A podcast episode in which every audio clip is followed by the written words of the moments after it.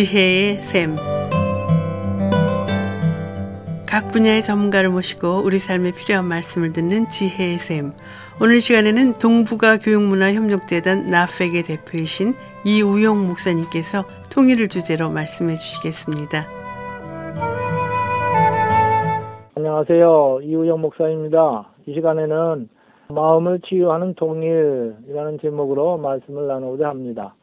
한반도의 통일은 하나의 민족이 한 나라로 하나가 되는 그런 축복입니다.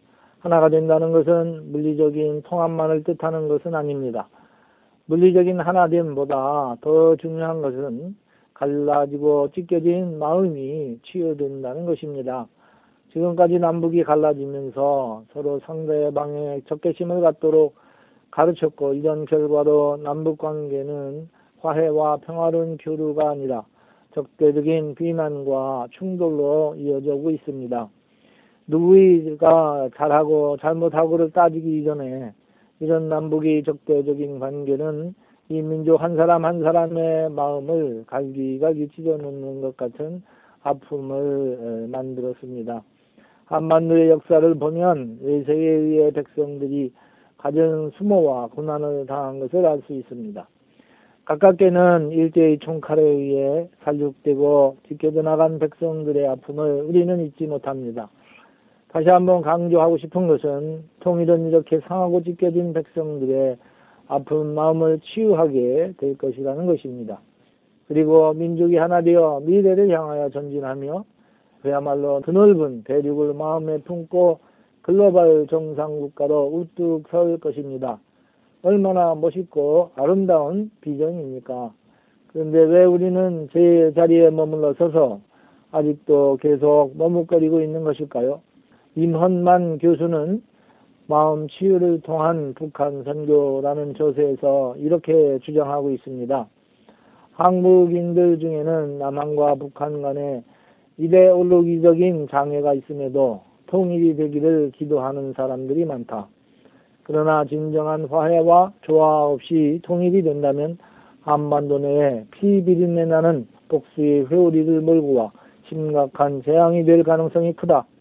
슬프게도 남북한 양쪽 정부는 자기 국민에게 상대방을 향한 적개심을 품도록 가르쳐 왔는데 이는 아마도 분단 국가로서 내부 결속을 가지기 위함이었을 것이다. 이렇게 이문만 교수는 남북 간에 이데올로기적인 적개심을 가진 상태로 남북이 통일된다면 재앙이 될 것이다. 라고 이렇게 예견하고 있습니다.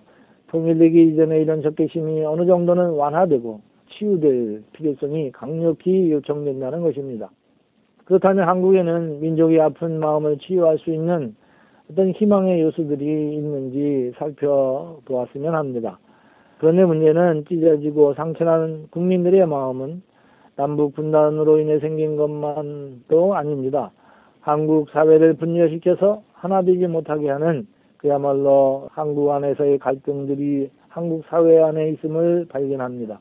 지금도 한국 사회를 멍들게 하고 힘들게 하고 있는 갈등들이 많이 있습니다. 아직도 민심은 동서남북으로 갈라지고 남북 분단의 아픔에 더해서 지역주의, 서로 지역 가르기 이런 일들의 멍이 들어 있습니다. 좌우 이념의 정치 그리고 이념 세력 간 서로 간의 비판을 아직도 일삼고 있습니다. 서로가 칭찬 좀 하면 어디가 덧나서 탈이 나는지 서로 비난하고 있는 실정입니다. 가진 자와 못 가진 자의 갈등의 골은 또 깊어만 갑니다. 이렇게 갈갈이 찢어진 마음과 영혼을 누가 치유해 줄 수 있겠습니까?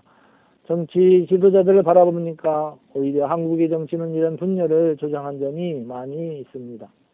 정파 이익에 따라 모이고 흩어지는 정파주의가 자리하고 있습니다. 건설적인 비판이라는 민영 아래 국민들의 마음을 찢어놓고 자기 정파의 이익만 따진다면 나라의 소망이 있겠습니까?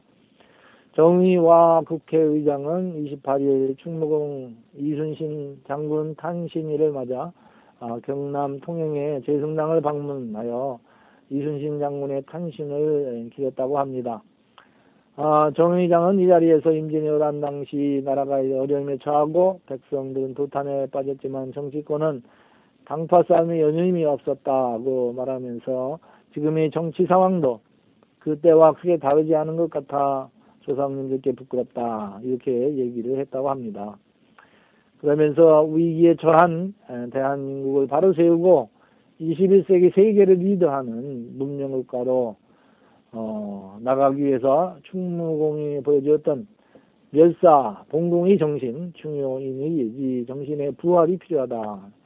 예, 이렇게 말했다는군요. 정의와 의장이 지적한 대로 이런 당파주의, 정파주의는 나라를 뭐 망하게 할 수도 있다는 것을 역사는 보여줍니다.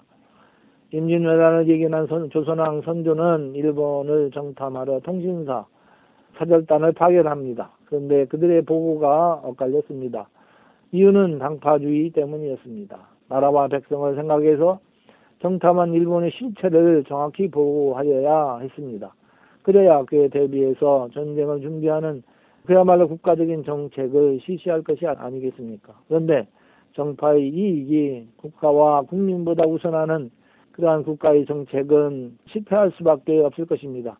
도요토미 히데요시가 한반도를 침략할 것이 확실한데도 화평 정책을 고수한다는 고집불통 정책을 택한 선조임금은 왜군이 침략했을 때 방어책이 하나도 없었습니다.